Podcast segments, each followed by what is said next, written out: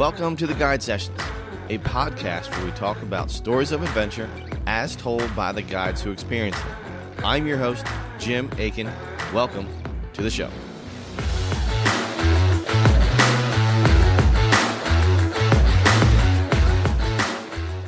Welcome, everyone. Thanks for joining me. I'm your host, Jim Aiken. Thank you so much for being here. I really appreciate your support. If you like what you hear, feel free to rate and subscribe. Before we get into today's episode, I wanted to talk a little bit about tags and applications. Most states' applications uh, have already kind of opened and closed. Uh, however, if you happen to not draw a tag, there's still options out there. Okay, you can contact me at the Guide Sessions Consultant. You can come through the website, theguidesessions.com, or you can look me right up on Instagram at the Guide Sessions. Uh, shoot me a message, be like, "Hey, I'm looking to do a hunt somewhere." And I'll help you figure it out. I've got some outfitters that I'm working with in different states, even Africa, even some up in Canada. So I'm pretty sure I can find you a place to hunt uh, even with over counter elk, you know, a, a, cow tag, I can get you hooked up with an outfitter if you want to go get some elk meat. All right. There's opportunities out there if you don't if you don't get a tag. Go get experience, go get reps. If you've never hunted elk, there's nothing wrong with hunting a cow because you're in the elk woods. So that actually when you finally get that opportunity to draw that bull tag of wherever you're drawing or wherever you're applying, you're going to have experience and reps in the elk woods. You're going to see how they act. You're going to see how they move. You're going to be in that environment that they're in. So you're going to learn how to prepare yourself for that moment that maybe perhaps a once in a lifetime tag that you've been waiting 15, 20 years for.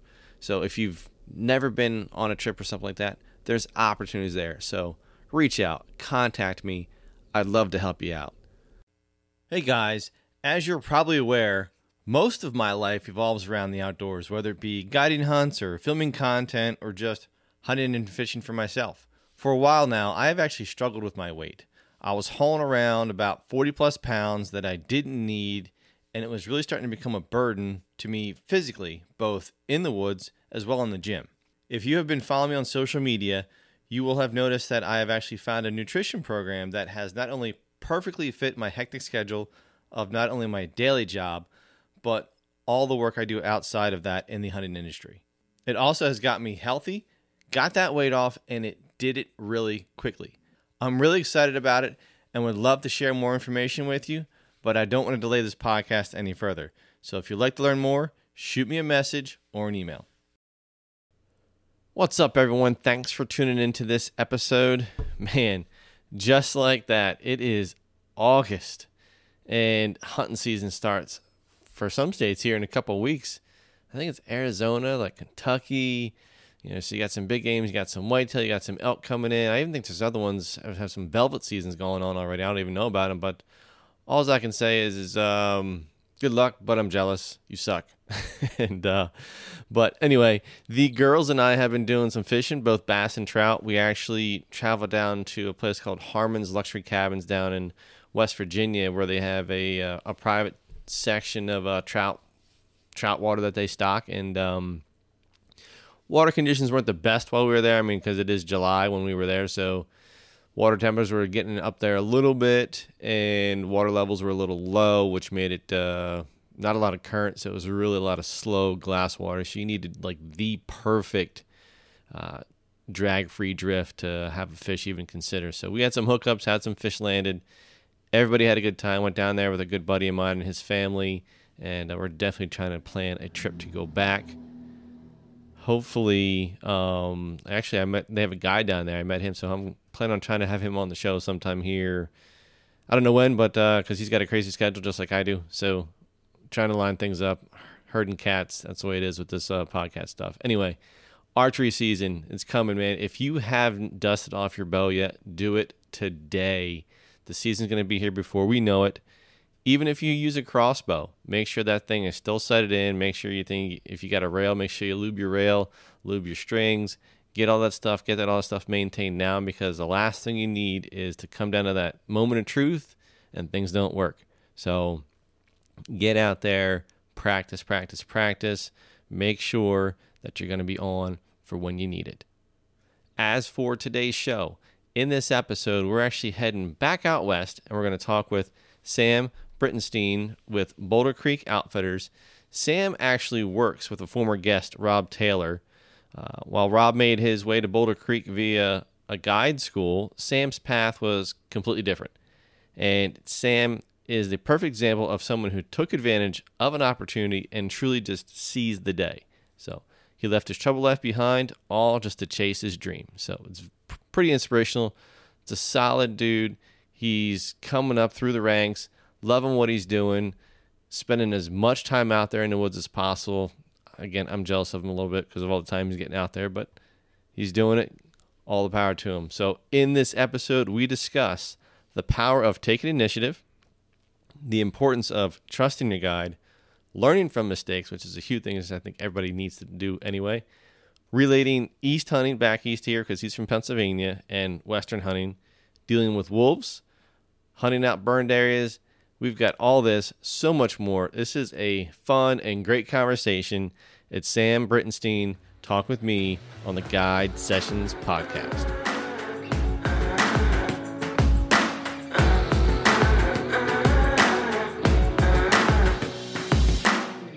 All right, we are live, and today on the show we've got Sam Breitenstein, who I connected with via a previous guest, Rob Taylor.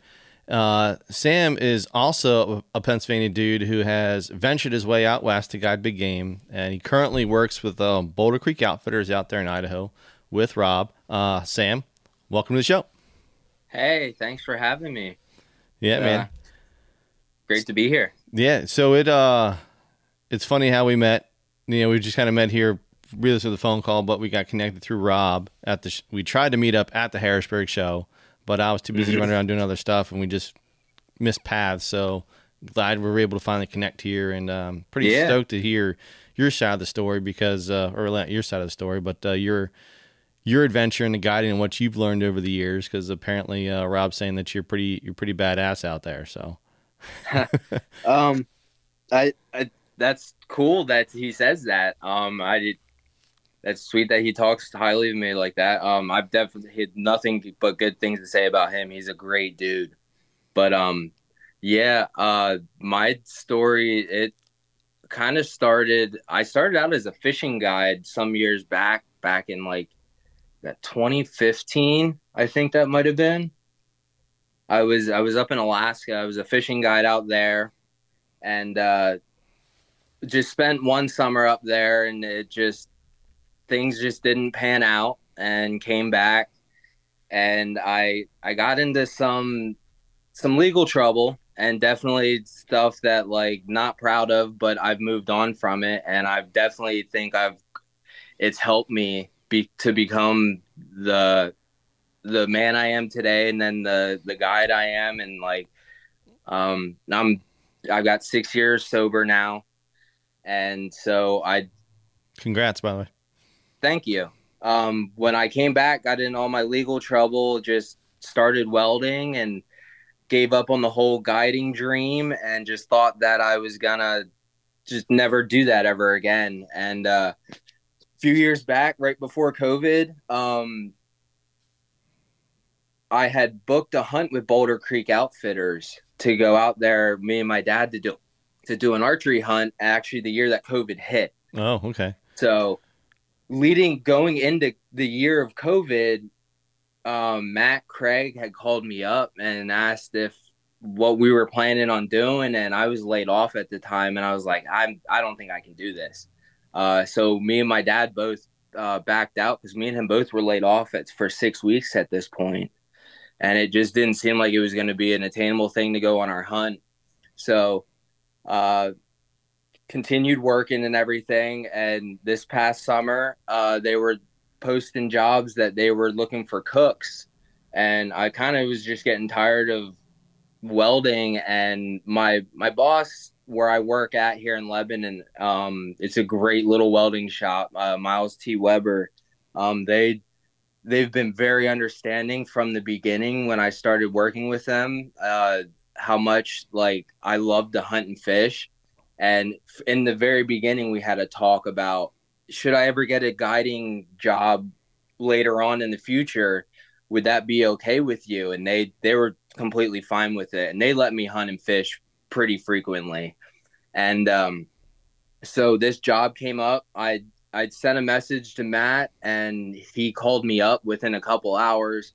Wanted to know what my experience was. Told him I had been in Alaska, and uh, I was. I mean, I cooked while I was up there, also while I guided, and um, so I told him that. But I was also been in the restaurant business for uh, 10 years, maybe 11 years. And um, so I had a lot of experience doing a little bit of everything and cooking is that's just easy. I live on my own, used to it. Um, and I cook whenever I, we go camping with friends and stuff. So, um, went out that ended up going out to Boulder Creek as a started out as a cook and came out of the back country from this fall and they said, "Hey, you're headed up to a ranch and you're going to be guiding." And so now, now I'm a guide at one of the ranches at both for Boulder Creek. Nice. Which ranch? Yeah. Um, we're up uh, on the Doumecq Plains, or the and the Joseph Plains. Okay. So we're in the Hell's Canyon area. All right. And uh, it's gorgeous area. It's gorgeous country up in there. But uh, definitely something like I would have never dreamed of. I would have been doing this season. Thought about um, could have been going into next season doing it, but uh, I guess just had some great luck, and I, I guess I'm uh, hard worked hard enough for them that they thought that I'd be a good fit up there, and I I guess I'm I'm doing pretty good so far. Had a pretty good season, so yeah, I mean, there's a couple good things that, that you did there. Where you're one, you I mean, you took the initiative to respond to the ad. Number one, yeah, you know that that's a huge part on your. You know, there's so many times that I see outfitters advertising things like on social media, and I don't know how many calls they get, but you know, the fact that you're able to recognize that and still say, yeah, I still want to go give this a shot, and then your work ethic kicked in, mm-hmm. and and you busted your ass and did a great job, and you know the fact that that was just proven with the fact that they called and asked you to, to stay on. You know, if, yeah. if they didn't think you were worth your salt, then they definitely wouldn't have kept mm-hmm. you on for sure. So, yeah. so what was that feeling like when they kind of told you, like, "Hey, man, you're doing a great job, and and we want you to guide"? Like, what was that like experience for you? Were you just kind of like overwhelmed and just like? I was in shock, and then like instantly thought they're because they're the, saying you're leaving in three days. um, I was like, I need to go to town. I have nothing for guiding. I had, I just had normal clothing because I was I was it, intending to cook in the backcountry till November. Mm-hmm. So all the way up through October, I was expecting to be in the backcountry. That's I mean, my my clothing didn't change too much. Um, for ranch hunting, I uh, definitely I'm a little different with my hunting style that I don't always wear camo. Okay. So I'm not I don't uh, it's plaid or like just Aztec designs or just stuff that like blends in with the surroundings, uh, that type of stuff. A lot of wool, um, solid colors and stuff like that. Yeah, I mean, there's nothing wrong with that. I know, like, I'm sure you're pretty sure um, you've heard of Donnie Vincent, right? Yeah. Yeah. Well, yeah. Well, Donnie, you know, he doesn't wear camo either. He wears, yeah. you know, your grays and your greens, and a lot of his stuff mm-hmm. is like mountaineering clothing simply because the mountaineers yeah. have done it first before the hunters did it. So they need all that high quality top gear, and that's what he uses. You know, they so, stay warmer, drier longer than the hunters ever will, and mm-hmm. I mean, they're out there doing it. I mean, we do it a lot, but if you're a mountaineer, that's a whole other level of, um, I don't know, crazy, I guess. yeah, crazy and yeah, extreme weather for for extreme period of time. Yeah. Mm-hmm. Yeah, and that's the thing is most animals seeing colors colors of gray anyway. So. Yep yeah, that's that's the thing that yeah, and as it. long as you're, I mean, you gotta look back on it that it, our grandparents they were wearing red and black plaid shirt jackets and blue jeans. exactly. Yeah. Smoking pipes, and they had these crazy hats on, and they were getting these giant bucks. So like, it can be done. Mm-hmm. You just hunt smartly. That's all it is. Yeah. Hunt smarter. Smarter, yeah. Yeah. But uh, so before we get kind of get, you mentioned that you were that you're a welder. So like, how long? How'd you get into welding? That's a that's So- an interesting trade. Um, yeah, definitely. I had done so worked in the restaurant business for 10 years, did landscaping for some years in in there, and then um when I went before I went to Alaska, the guy I was working for and got hired on with for last this is this is kind of a crazy story how I got into the fishing guiding that I was working landscaping for two years at this point. I was a foreman for a company. I got a phone call for this job that I had applied for. This is in April. This is April like 13th or 14th in of 2015. And I had applied for this job probably in December of 2014. And I had completely like forgot that I applied for this job because I never heard from anyone. Just completely it, so guy calls me up. It's the owner of the company uh, of the outfitter up there, and I'm not gonna name names because there's I had there's bad blood, and I'm not gonna. I don't need to tarnish anyone else's name. It just it is what it is. We I left amicably enough that it's. But uh, he was having a boat built out in Washington in Port Townsend, Mm-hmm. and so I spent two months in Washington as a welder's helper. So I asked enough questions that by the end, by the time I left there, I actually did weld a little bit on this boat that he was having built for hunts in Alaska. Okay. And it was a custom boat, uh, all steel. It was, I mean, a massive boat. In the end, it was going to be like 75 feet long. Um, it had a cabin that would be uh, lifted off with a crane and everything, and um, it was it was just a, it was a, a pretty cool thing, and it kept me. I have a very short attention span, so I think that's why I enjoy hunting and fishing as much as I do. Yeah. It keeps me like I'm occupied, and I enjoy the just being outdoors and everything, and that's like the only place like I I can focus. Yeah. So, um, yeah. So when I came back and I had gotten in all my legal trouble, I needed a job that like was gonna pay somewhat decently, that was some like close to where I lived and everything. So, um, my parents they helped me out with everything, and they drove me to and from work for years. Mhm. And um, I love them for that. They have been so supportive of me and my dreams my entire life and I can't thank them enough for that. And uh, that's, I mean, I wouldn't be doing what I'm doing without them. My dad got me into hunting and everything, so it's all thanks to him. Mm-hmm. And uh, so they, yeah, just when I I got my welding job, I've been working in Lebanon here for five years now, and I there's my employer, they're just awesome people, and I actually got them back into hunting. So since I started working for them. Nice. So it's like a kind of two way street for you. Yeah, yeah. So like it helped them out, and then now their kids are getting older, and like they're the past two years, like his son just missed his first uh, buck this past year, and uh, this past season, and he, um, my boss called me. I, I, I think my boss called me up. He's like, "Hey, Zachy missed his first deer this morning." I was like, "Oh man, he did," and I was like, "Yeah." He was like, "Yeah," and I was like so excited to hear that. Um, it was just neat to hear that, and uh, he just he had buck fever, and it was cool to. I wish I would have. My and that's no fault to my dad that we the mentored youth and all that stuff. We we just he didn't really know about that when I was younger younger. mm-hmm. Yeah. So we didn't I didn't start hunting until I was twelve. Right. So, but it is what it is. I mean, I actually got my first deer when I was 11 in West Virginia. So, like, I could hunt a year earlier down there. Mm-hmm.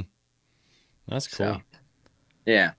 Yeah. So, as you found yourself heading out west, and you, and you took that original position as being a cook, hmm what was your let's say what was your biggest, or I can't say biggest, but did you have any fears about heading out there? Just about like what really what am I doing, or you just kind of just jumped in and said I'm going to go do this, and I'm not going to, you know, both feet all the way in.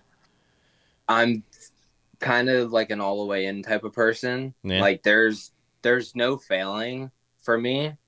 Like if I'm gonna do it, I'm gonna do it. Like there's I can't half ass anything. Um at least I, I try not to. And I definitely have my times where I catch myself slacking. But once I was out there, it's there's I mean, there's no we our camp where we were, I was in the furthest away camps that we had for this past season. We had our we have flying camps Okay. and they're the first camp's um 21 or 17 miles. The first camp's 17 miles in and then the next one's like 27 miles in. And you fly into these? So the clients will fly in and we ride in. Okay. we pack we, we'll pack everything in um like 15 animals and it's two guides the cook and then four clients Yeah. And so what the are they? clients is will- that helicopter or plane? They fly in by a little uh uh like a super cub or Oh, okay. bush plane Little bush yeah plane. there's an airstrip out there we have a camp right there like right almost on the airstrip and then um the second camp that's further in we'll just ride out and ride in clients when they fly in and out at the end of each hunt Okay. So 26 miles. I mean, that's what? That's a solid day's worth of ride, isn't it? And no you're- it is Yeah. You're looking at Yeah. like 12 hours in the saddle, probably, oh without a doubt yeah and like pending any blow ups You- of horses and mules. oh my god with that that happens it happens Yep. and like but at the same time it's the prettiest country i've ever seen and like alaska was cool and everything but to me this is absolutely this is way cooler Yeah. What makes it so much cooler is it just like the different terrain, or is it just like in your heart and soul, you just kind of feel more at home there?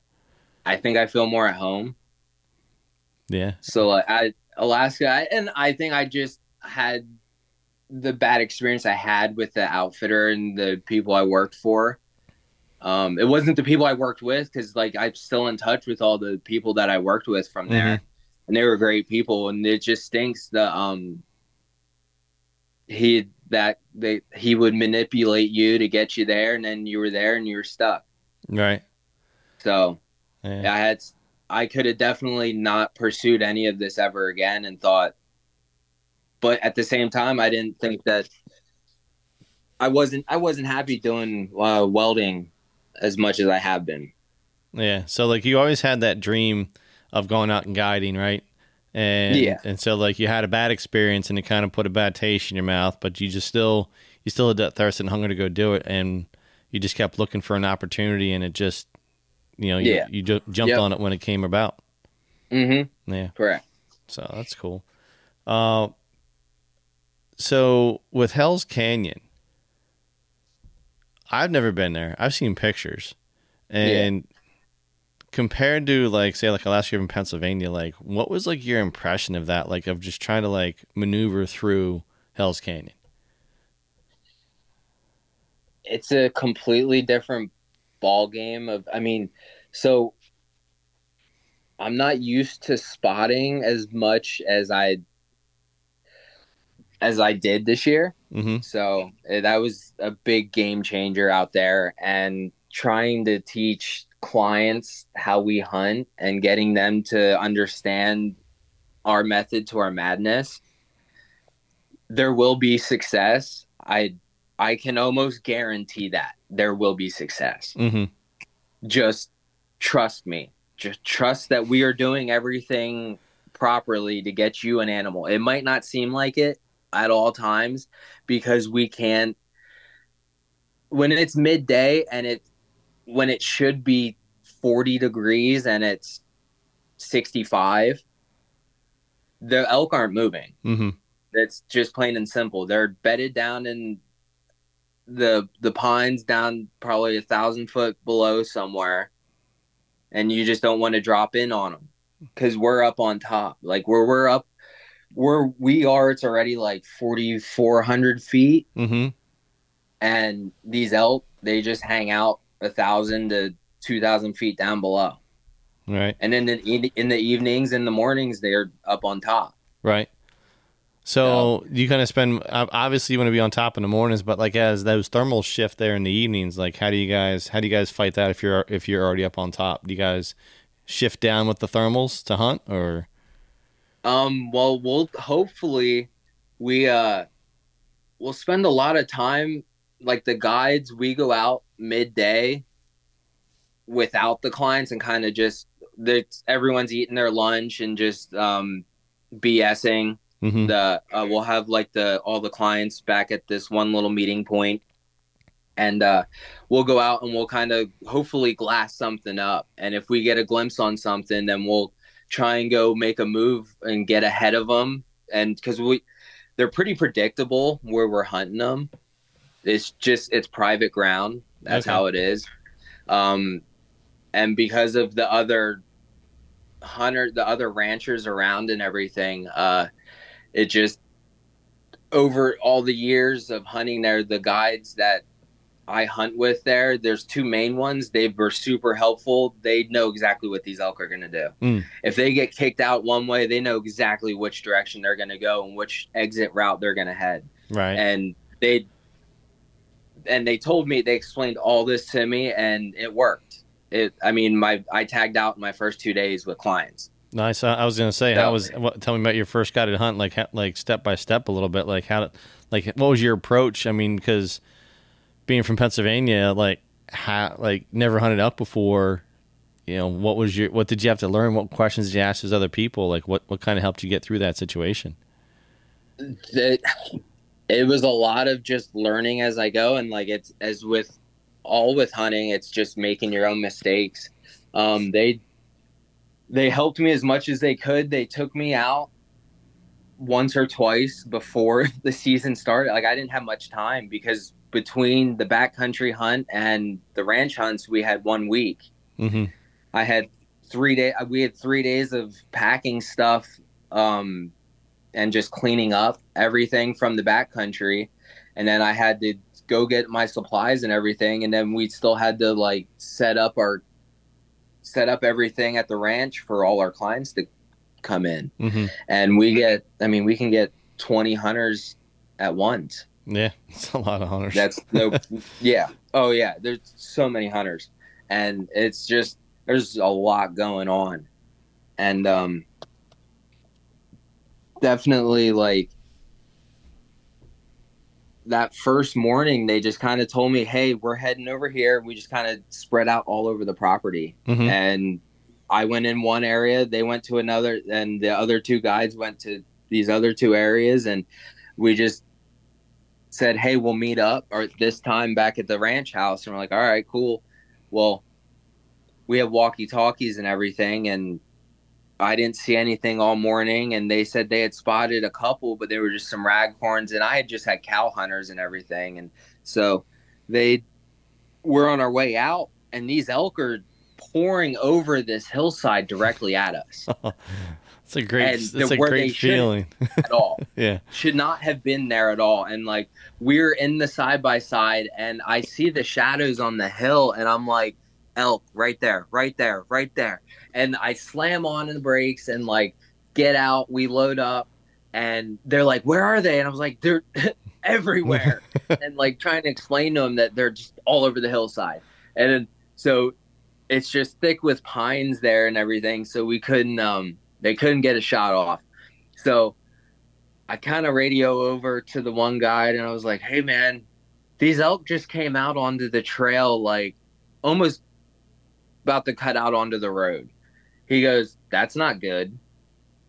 Well, we we had kind of a poacher problem up there, mm. and we're pretty sure there was someone in there that morning where they shouldn't have been, and they kicked these elk off the property. Right? Can't we can't confirm that um for sure, but we saw we had some sketchy stuff happen this year. We had some elk taken that just the just bad stuff, stuff you don't want to have happen anywhere mm-hmm. illegally. So right, and um, so we get back in the side by side and we head on out. And he's like, "You need to get up the road like it was like probably a mile, probably two miles probably close to two miles. He's like, you need to get up there and just sit there. They're gonna come right down through this gully. So I got up. I I listened to him, and like 15 minutes, 10 minutes goes by, and I'm like, nothing's happening. And all of a sudden, like clockwork, they come straight down this gully directly to us. Oh wow! And like it was like clockwork. And so we took the lead one, and uh, the second guy he he rushed his shot, and I told him I, I was like, wait, wait, wait, I'm gonna get her to stop, and he rushed his shot, and he, he didn't listen to me. He just was anxious and fired away and missed, and they they all took off, and hmm so uh, the next day we we kind of did the same exact thing, and um, except for this time we were we were leaving, and uh, as we got up out to this ravine where we were the day before, where these elk came out, we went up, and he was like, "Hey, we're gonna go up here and look around and everything." I'm like, "All right, cool." So we get out there, and I sure enough, to the left, these elk are coming back out of these pines to, right around to us. And I'm like, this isn't happening. We're we're le- we're closer than we were the day before to them. hmm And there's but this time I didn't. It's not we didn't see them beforehand. They we just happened to pull in there because this he wanted to stop in there. I was like, "Hey, man, all right, cool, let's do this." And so both of them, we were it. It just worked like that. I mean, we we're we're like fifty yards from the side by side, so hanging out in the where it's shaded and everything. We're Right. getting ready to go back to have lunch and everything, and just so happened these elk come around the corner right to us. So it just it it was crap luck, and it it doesn't happen like that because it got harder as the season progressed for sure hmm but I still got uh three, four more elk for clients out of my how many did I have? I think I had eleven clients and I think I got six elk for the season. Yeah, that's pretty good. So it wasn't a bad season. No, not at all. But uh but I will say um three of those clients, two of them well two of them were whitetail hunters. Okay. So yeah, not too bad. Yeah, not bad at all. So, I mean, so what was it like walking up on your first elk and having to, to field dress it and what? Like, it's a lot bigger than a whitetail.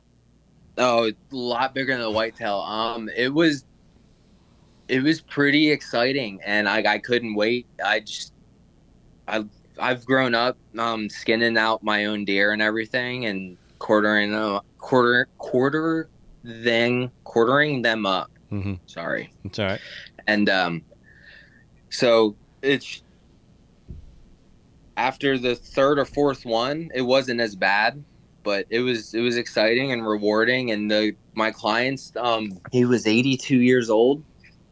The the Nice. guy who got his first the my first one, he said it might be his last hunt, so like that was pretty rewarding. To Mhm. Hopefully, I mean, I told him I was like, hey man, if you want to come back out next year, like. I'll definitely get you on another one Mhm. yeah. but uh it, it definitely they were not all that easy and um i wish they would have been that easy for some of my clients because they were just you know some clients are a little more tough than others so Yeah, I mean, some are more mobile, some are more in shape, some are, you know, and you just got to take the good with the bad and, and hunt with your hunter and not over hunt them.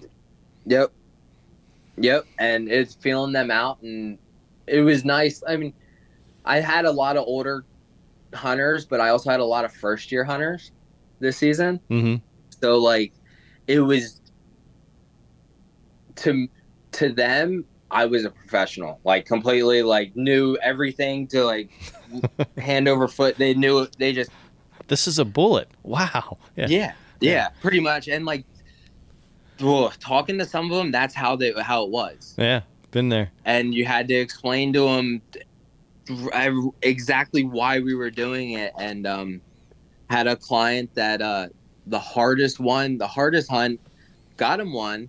He said he couldn't shoot past 200 yards. hmm And I got him to within 109 yards.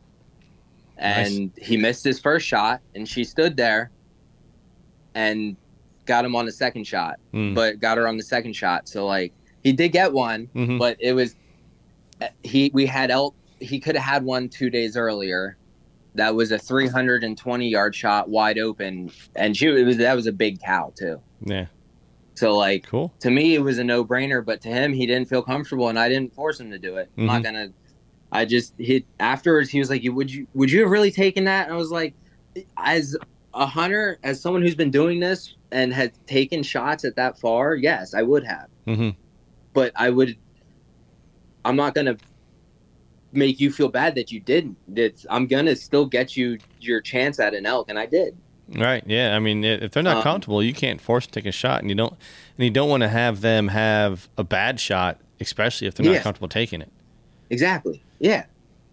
And uh, his buddy even said, so he had a friend with him, and that was sick that day. That that there was a elk out there at 300 yards, and after seeing him shoot, I don't know what he was really talking about. He would take would have taken the shot because he had elk closer than that, and he still managed to miss. But he's, he, I don't know. He might have just been giving his buddy a hard time. Right. I don't know, but uh, but I definitely they were they were some of the the hardest hunters I had that like trying to please them. It's hard pleasing every every one of your clients Yeah. at all times. Yeah, and, and that's the thing about it is is those you know, pleasing and, and entertaining, that's just part of the job description. Yeah. You know, and s- some people recognize that and some people don't. And I think that really separates a lot of guides' abilities to really provide that experience because that's what you're providing at the end of the day is is that Mhm. experience. And just like you're saying, like they might be tough to entertain and tough to make happy, but if you can still work with them and, and include them and you know say that it's okay that that that you're not if you're not comfortable making the shot then don't make the shot you know it's Yeah. you know it, you're not you're not going to ruin them or make them feel bad for it Mm-hmm. Correct. Yep. And um but they definitely they um so like we have a certain way of hunting and like I said midday sometimes they're not moving and hmm they were definitely they didn't understand that. They thought that what you see on TV is you're always barging straight into where the elk are and just running straight for head into them yeah at all times. And I was like, if we had a bow, we might be doing that. right We're rifle hunting. We don't need to be getting within 30 them. yards of yeah them.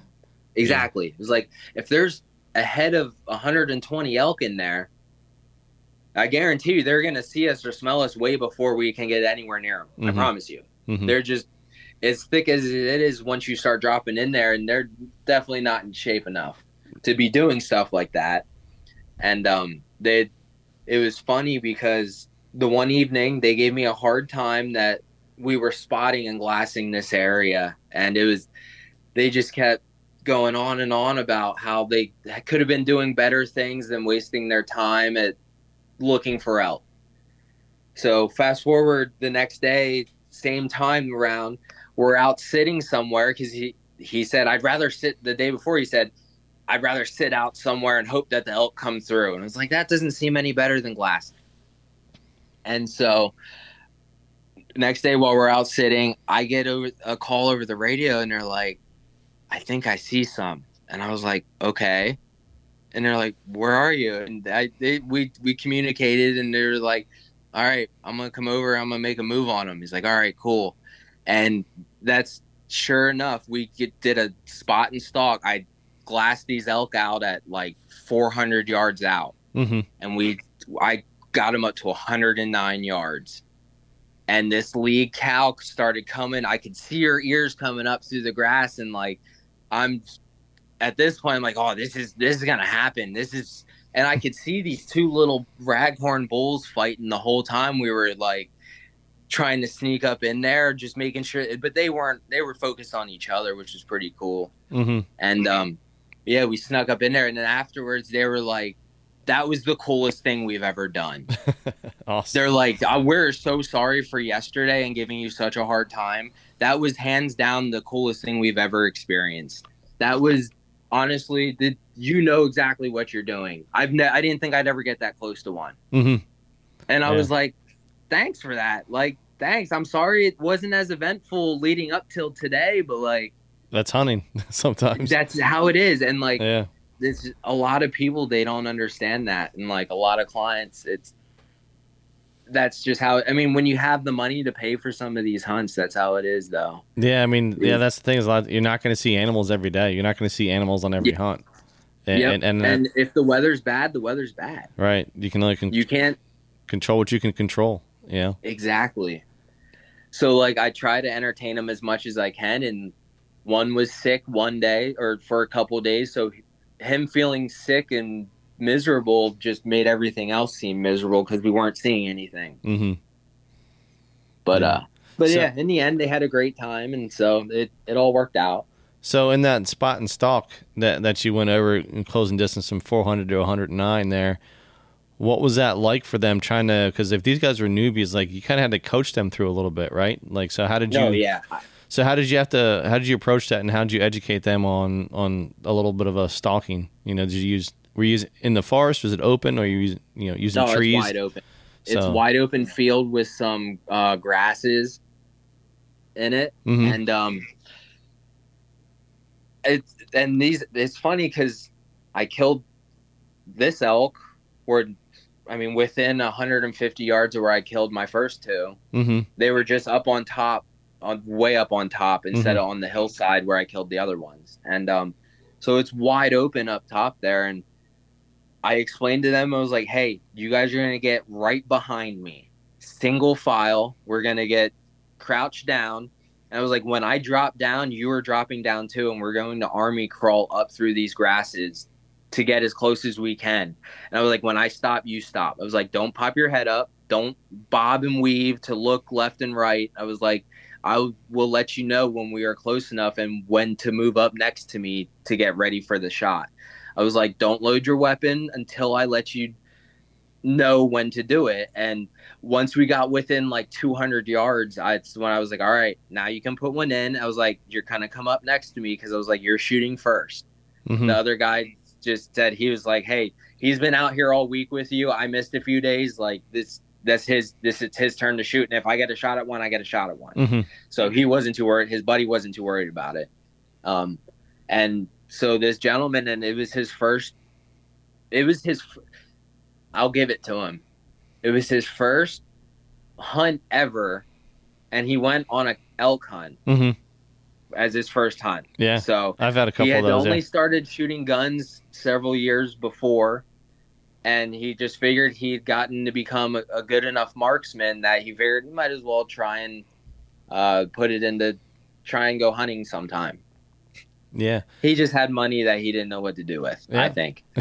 and uh, so it, but he they listened it perfectly. There, I think there was one time he was trying to like stand up and like peek his head. I'm like, don't do that right now. We are too close for this. You are not going to screw this up. mm-hmm. And in the end, they're they're just so pleased with how it turned out. And so I had a little video of him like walking up on it, and he just had the biggest smile on his face and yeah.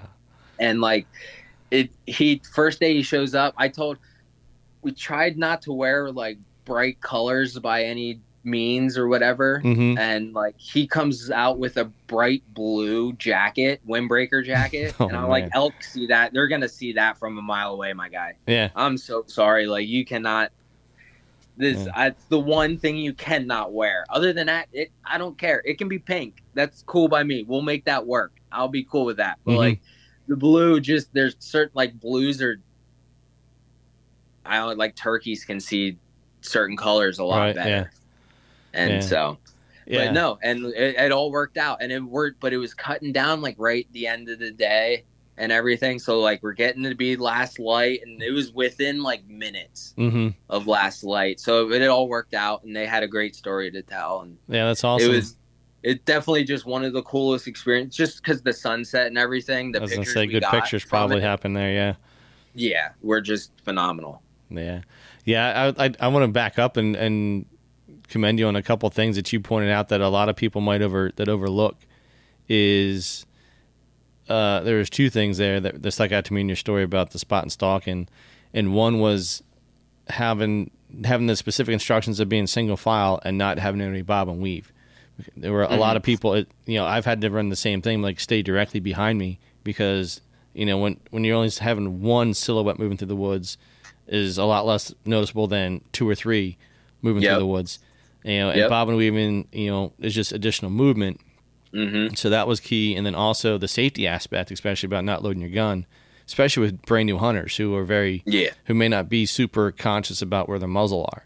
You know, where a lot of times, even I've had experienced people, they're walking up a mountain behind me, but yet I'm bending over, they're bending over, and their muzzle's right up my, you know, Yeah. poking me in the back almost. So it's Yep. like, you know, things like that that that you know, that you made the conscious effort to say, okay, you know, we're going to be crawling here. Don't be loading your weapon. You know, we got plenty of time to do that.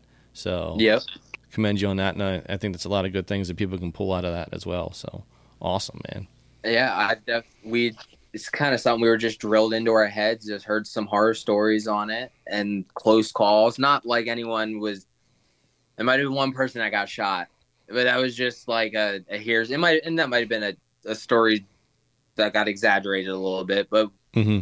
There were some close calls and vehicles getting shot and stuff. So Oh, um trying to be strict on that and like just safety in general and like I go out hunting with my friends all the time here in Pennsylvania, Maryland and stuff. So like we just try to be as safe as possible no matter what. Mhm. Um it, it can change in an instant and it doesn't take doesn't take much. yeah, yeah. So- that's for sure. Yeah, safety. I mean, when things go awry, they go awry in a hurry, and you and Yeah. the sooner you can be on top of it to stop it, you know, it's just that much better. Yeah. So as for you know your knowledge and your tactics that you've you've had, you know, grew up with back out east here, you know, have you found anything that was like beneficial that you're able to like carry over to hunting out west at all? That was like transferable, like a transferable tactic or anything? Well, I mean, I'm a huge turkey hunter. Okay. So like with that, I will just love moving around a bunch Mhm. and calling. Mm-hmm. So uh, I learned I've called him a bunch of bulls this fall. Like I I did that. I got to walk around in the back country a couple times, and I got on bull elk by myself, and it was unbelievable. Mm-hmm. And I wasn't confident, so like I didn't actually get to see him, but they, I had him bugling pretty darn close to me Mm-hmm. that if it was open, I would say we're probably within 65 yards of me. Mm-hmm. And yeah, so uh, what was that? What was that first experience like when you when you the first time you bugled and one answered you? well, I I'm a big just I was just using cow calls. Okay. Um, used some cow calls and one answered, and I was like that that wasn't real. And then I heard the cows. I was like, that's yep, nope, those are elk right there. And then the second time, some cows responded first, and the elk, the bull started bugling to the cows. Okay. So I don't know if I sounded like I at the time I was didn't know what I was doing too well Mm-hmm. with the calling. But then going into the ranch hunting, like for those few days before I got any clients, all I did was watch videos. Mm-hmm. And I'm just there just practicing cow calls. Mm-hmm. And like I just wanted I wanted it to be I figured if I could hear a cow, I'm gonna get them as close as I can to the cow, and we're gonna call our way into it. And Right. there was a lot of times that I mean, I called, I did call some bulls in on us the Mhm. one time, and I had my client, he was shaking like a leaf. I knew if there was a cow with these bulls, that he was gonna miss. That, Mhm. but he loved it. He had a great time. That they never came out onto the trail. They were gonna come. They were at one point within 30 yards of us, Mhm. but it was so thick where they were coming down on top of us that it was there's nothing we could do about it. And I was like, just get ready, just look straight ahead on the trail. They're coming out right in front of us, and they they must have winded us and just cut back up. Yeah. Um, and then when we got up and around them and saw them, and we're like, it just saw there's a couple little bulls, Mhm. the little raghorns. So, um, but it was just it was that experience that they the clients they they enjoy um enjoy that the the bugling still getting that down. I use diaphragm calls. I say yeah. You. Yeah. I mean. uh, I don't want to say if you're a big turkey hunter, you probably use diaphragm calls turkey hunting, so it's somewhat Yeah. transferable. Yeah, You know, it, you know, I always say like the yelp, it, you know, you're opening your mouth where the cow mew, you're closing your mouth, so it's like reverse. It's like reverse psychology.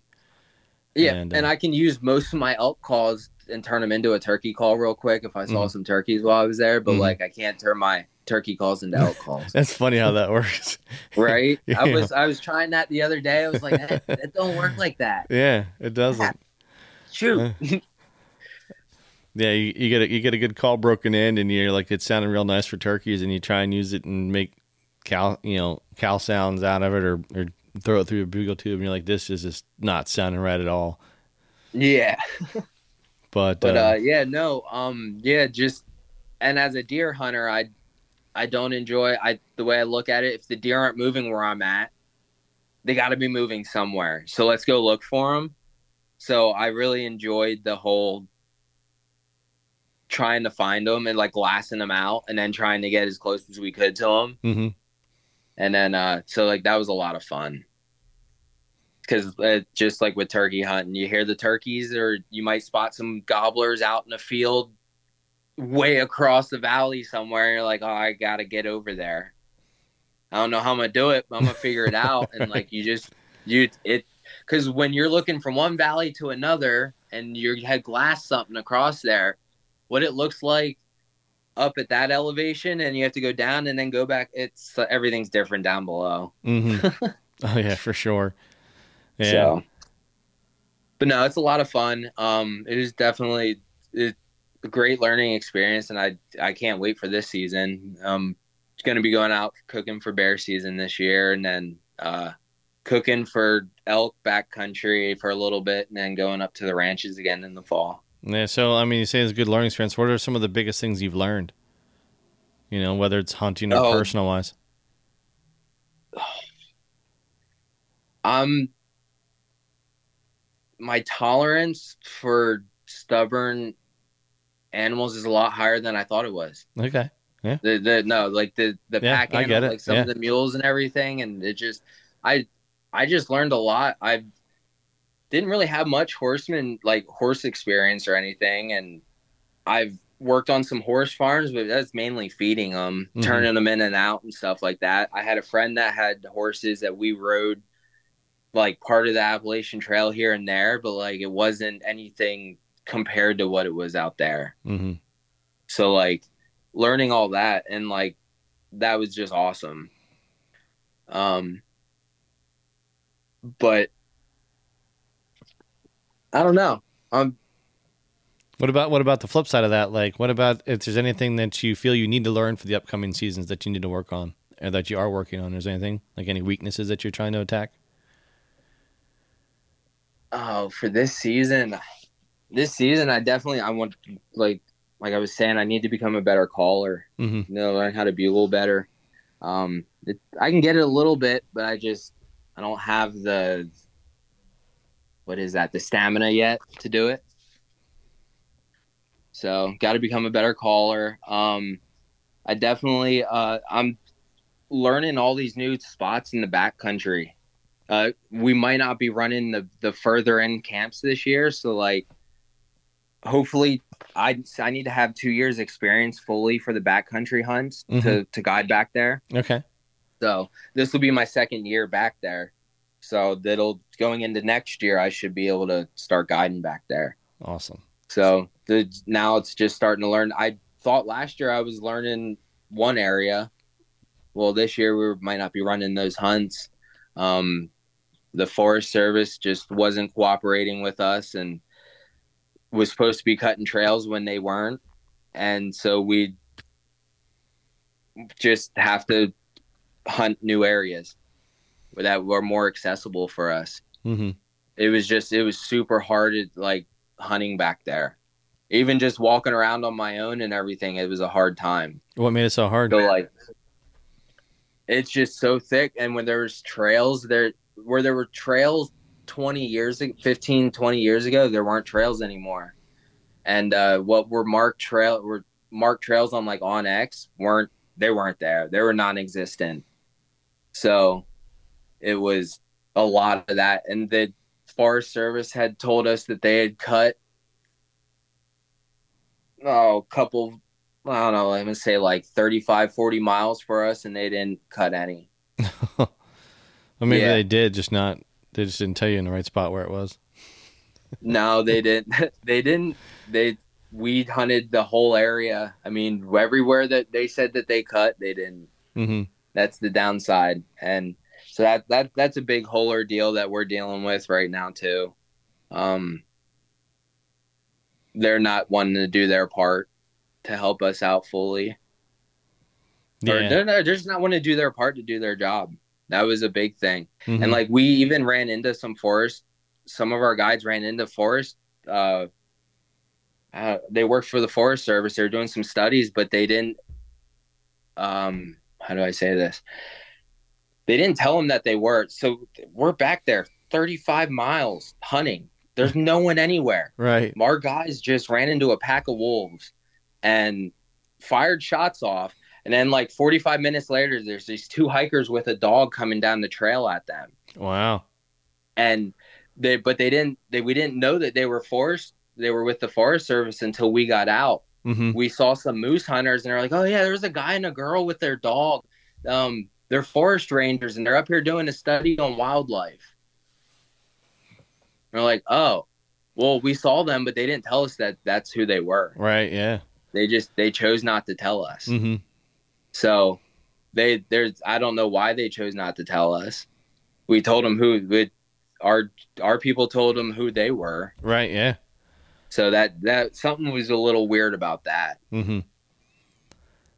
Yeah. I, don't mean, sometimes And people it- don't always want to show their hand. They were they, they were that far back there and they didn't have any weapons and there's wolf they we just had wolves. Mm-hmm.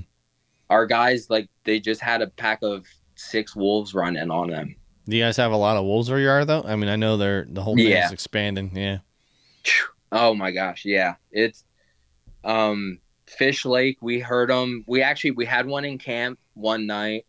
Uh when me it was me and the one guide. It was like my second or third night in camp.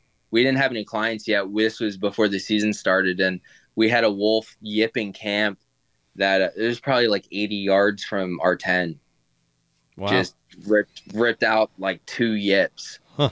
And it, it sounded like a young one. It didn't sound like it wasn't deep or anything. Just said, and uh, didn't hear anything for about a week or so. And then one night they just down by the lake just started howling, and it was the whole pack.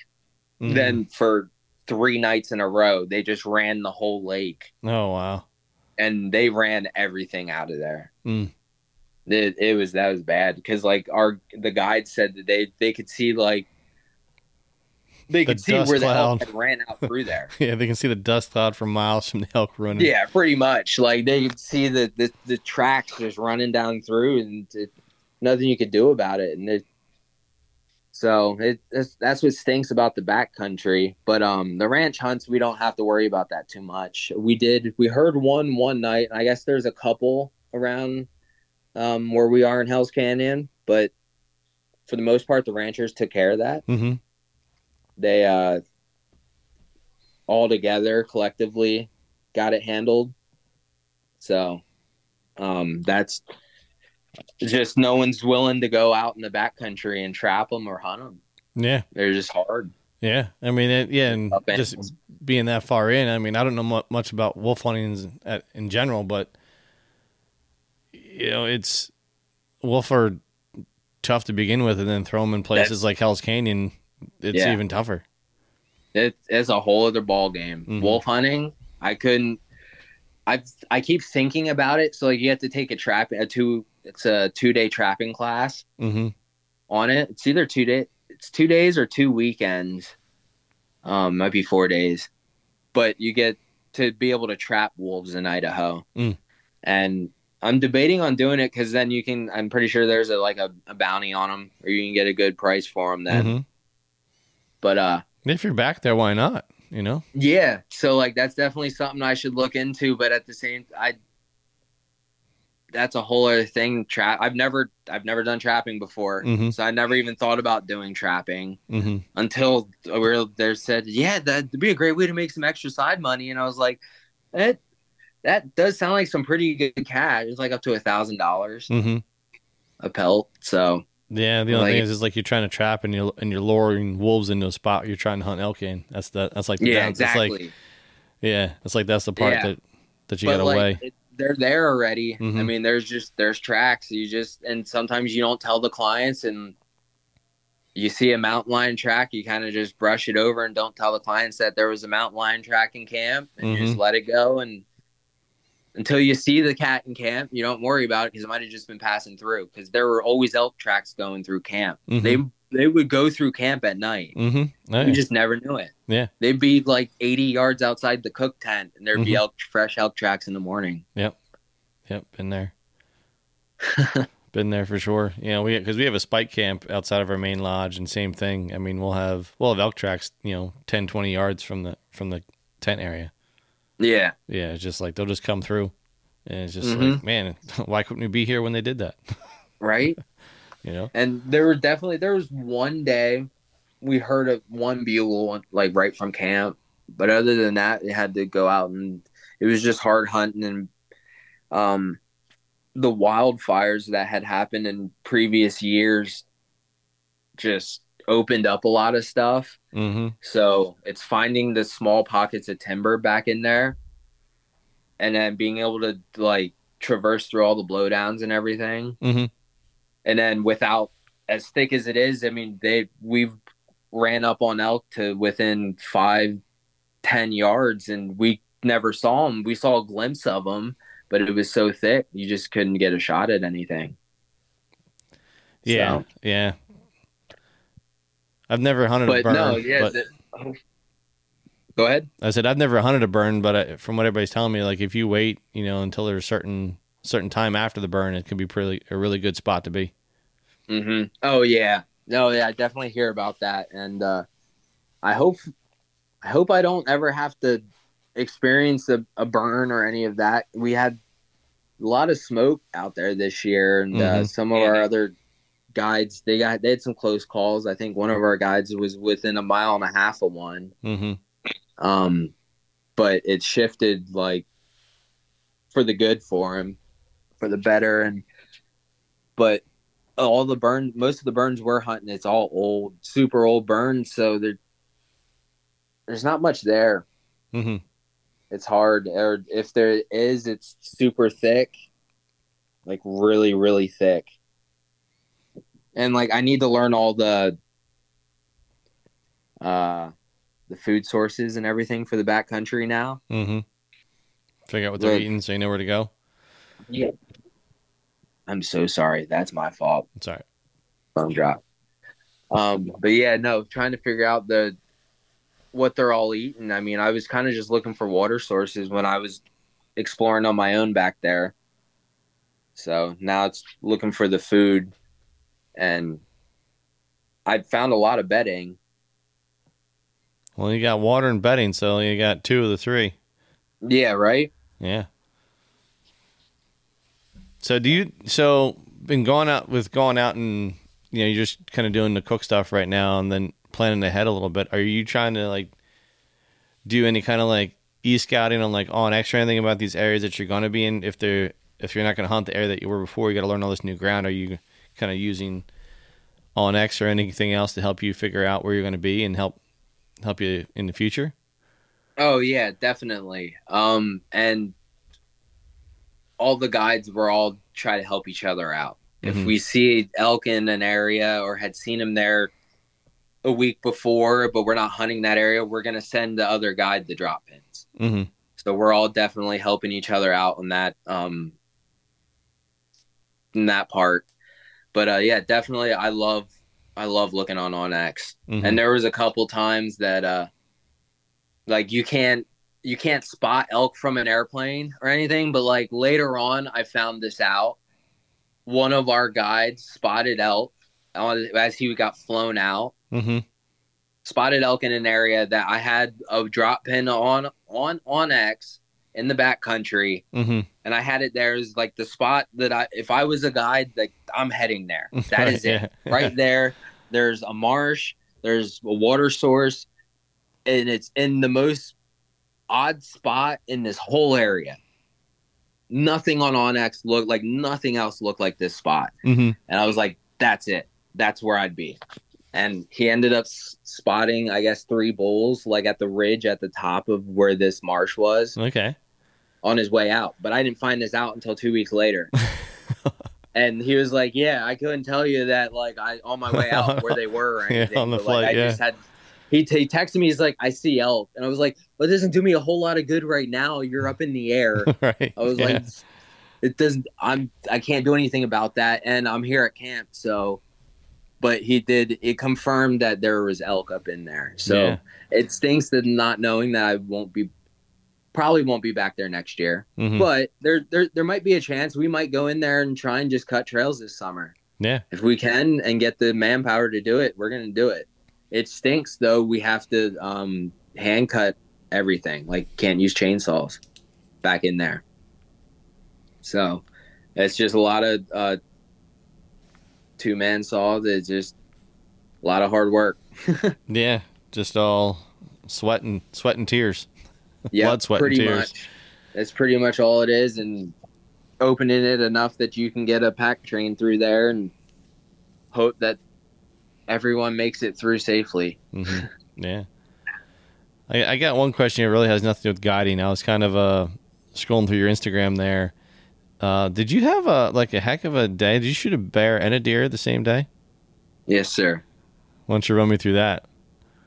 Well, that was probably one of the best days of hunting. I that's definitely at the top there. Mhm. Probably my top days of hunting. Um, me and my buddy, so my friend from college started hunting with me probably four or five years ago. Hmm And like he in college, and we went to college together seven to, to well, it's been ten years now hmm since we were in college together, and uh, man, getting old. And um, No, you're not. I'm So- 43, so be quiet. so he he had, in college he was like, "Oh man, that's so cool that you hunt." And so I was like, "Yeah, man, like come on up to where I live." He lives down towards Philly, and he he would drive up. So years go by, he finally starts hunting, and was this was that last year? Last two two years ago, me and him. He got married. His fi- fiance it was his fiance, now his wife uh, her grandfather has land up in the Poconos. hmm He uh he was like, "Hey man, you want to go check this land out? Like, Maddie's grandfather can take us up there, or uh, can let us hunt up there and everything. I can take you up there and blah blah blah." I was like, "All right, let's do it. We got nothing else to lose. We've never been there, um, so we take a get up there like at daybreak and late start. My onX maps aren't downloading. So we go to get service, finally get service. Next thing you know, it's like eight fifteen in the morning, and he's finally dropping me off at the one end of the property. He's like, "I'm gonna go to the other end, go to this tree stand." I was like, "All right, cool. Just stay there. I'm gonna zigzag my way up through there." I'm. It's the property's not really wide, but it's super long. hmm So I just figured I'd zigzag my way up through the property, kick something up to him, and hopefully he gets a shot. hmm So I'm zigzagging my way up through, and he's like, he he texts me and he goes, "I think I'm gonna get down." I was like, "No, don't do that. Just stay there." And he doesn't he doesn't listen very often.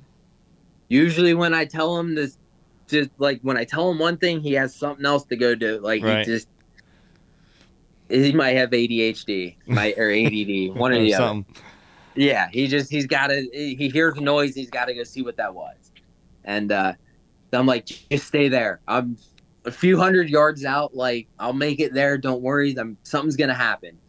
And a couple minutes go by. I'm walking down this old pipeline trail, and I look over to my left, and I see this black thing walking right at me uh, under from under these pines, and this black bear's walking dead at me Mm. and I'm like, there's no way this isn't happening. I'm like 60 yards away at this moment, but I'm in the wide open on this trail. Right. There's there's no leaves on the trees anywhere. The sun's beating on me. It's just the worst case scenario, and it's the bear's walking at like just beelining it at me. I'm like, this isn't good, and so. As it's walking closer to me, I'm like running through every scenario in my head. Do I just throw it up and shoot? And like, do I make a noise, get him to stop, throw it up and shoot? I don't know what to do. Well, my buddy had some deer going by him at this point at the other end of the property. He's Okay. like 400, 500 yards away. And all of a sudden, I hear a shot. I didn't know it was his shot. Mm-hmm. I had no idea he was the one shooting. Okay. I heard a shot, but I'm so focused on this bear that I'm just locked on it. I nothing else is going to stop me Mm-hmm. like this is going to be my chance for a bear and uh so and uh, at the same time i'm looking around the bear to uh make sure that there aren't any cubs with it. Mm-hmm. i would never shoot a bear if there were cubs. I Mhm. could never do that to myself. That's or i would never shoot a cub Mm-hmm. myself. That's just as i i i don't need to do that. I don't know. That's just me. And i'm not going to knock on anyone who does. It was, if it's your first bear it's your first bear. Take what you want. Mhm. and um so my buddy shoots and this bear stops and looks back. And at this point the bear's like 40 yards from me. Wow. And it gives me enough time to throw my gun up on the first sapling next to me throw it on its chest as it turns around and looks for me it looks over its left shoulder after it just got done looking over its right and i've hit it straight in the chest and dropped it Wow. Nice. right then and there Just rolled it right there. rolled it right Wow. there. And I'm like, at this point, like I said, we got a late start. My maps didn't download. It's 8:15. At this point, it's like 8:30, 8:45. Mhm. I haven't been there that long at all. Right. I haven't been there long enough to even say I went out hunting. Mm-hmm. Like it was, it, it'll never happen like that ever again Right. in a million years. But it's funny because I call my dad, I'm freaking out. Then my buddy's calling me a million times, and I ignored him the whole time because I'm talking to my dad. and then I finally called my buddy up, and I was like, I shot a bear. He goes, I shot a deer, and I was like, wait, what? And he goes, wait, you what? You that was you?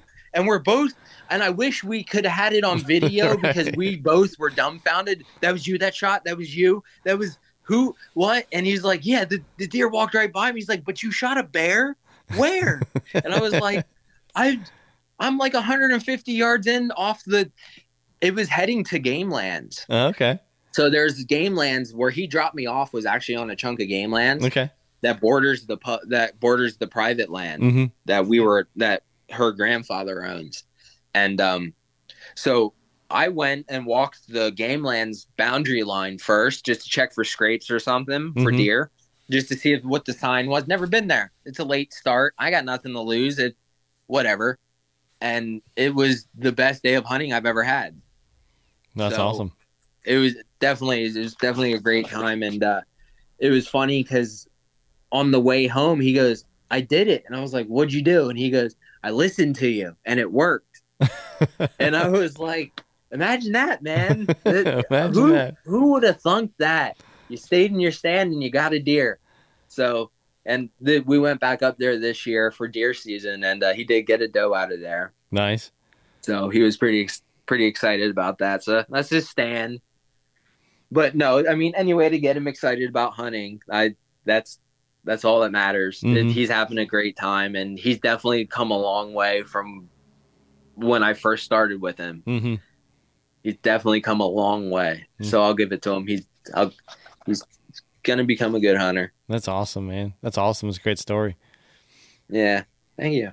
But uh, kind of getting back to guiding a little bit here, like, what's next for you? I mean, you got Spring Bear coming up that you're cooking for, and you kind of Mhm. mentioned about Claire Lyons. Now, is is something that you're gonna be doing like full time all the way through spring, summer, and then right into the fall? Like once you're heading out west, like you're gone for the rest until winter. Yeah, pretty much. Um, there's gonna be July and part of August. Kind of have some time off to kind of do what I want. Got to come home, uh, hang out with the family, Mm-hmm. give them some time, uh, watch their dogs for them, so that they can have a little vacation because they're helping me out and they're watching my dogs for me while I'm away. Right. So lu- luckily, all our dogs get along and like they've kind of grown up with each other. So like Mm-hmm. that works out well That's so it's cool. not like I'm just abandoning any. And my dogs love my parents. Yeah. Sometimes I think they love my parents more than me because they give them more treats. Right. Yeah. Yeah. So They like they definitely like the treats and the food for sure. Yeah, exactly. Yeah. But um, yeah, I don't know. Uh, just trying to hunt and fish as much as I can while I'm doing my job as best as I can. hmm That kind of just as much that that's my goal. That's my game plan, and then become the best elk caller and hunter that I can be out there. Yeah, sweet. Just Good just goals. try and master it as much and learn as much as I can from everyone. Um, like I said, the most of the guides that we are there with our outfit, they are amazing. hmm And the ones that are have grown up there or have worked there for any decent amount of time, they're you you listen to them, everything they say because it's gonna work. Mhm. It will. I promise it will. Yeah. So Yeah. Yeah, it's definitely So, that's yeah, the big thing is trying to become- about being learning and just being that sponge and soaking up that information. There's a lot of people that can be Yeah. stubborn and be like, "Yeah, no, I'm not going to listen. I'm not going to learn nothing." But Yep. uh, being open minded and just being that sponge for knowledge is, man, I just love. I'm a sponge. I love learning. You know, that's, Yeah. why, that's why I love doing these podcasts because I learn a little bit from everybody. yeah. And I think that's probably the ADHD in me that like I I can't do one job for very long if I'm if it doesn't like interest me enough. hmm Like it's like with welding, it's been great for the time being and I it's a great thing to know. hmm But at this point, I'm almost debating on do I want to do underwater welding because that might be something to look into because that seems pretty exciting to me. Okay. Yeah. But I don't that that's something that I have to learn. I have to pay to go to school, but I can do that in the off season and that's no big deal. Right. Yeah. But um yeah, right now it's just doing my job as best as I can while I'm out there, but getting as much time hunting and fishing in as I can hmm and learning the lay of the land.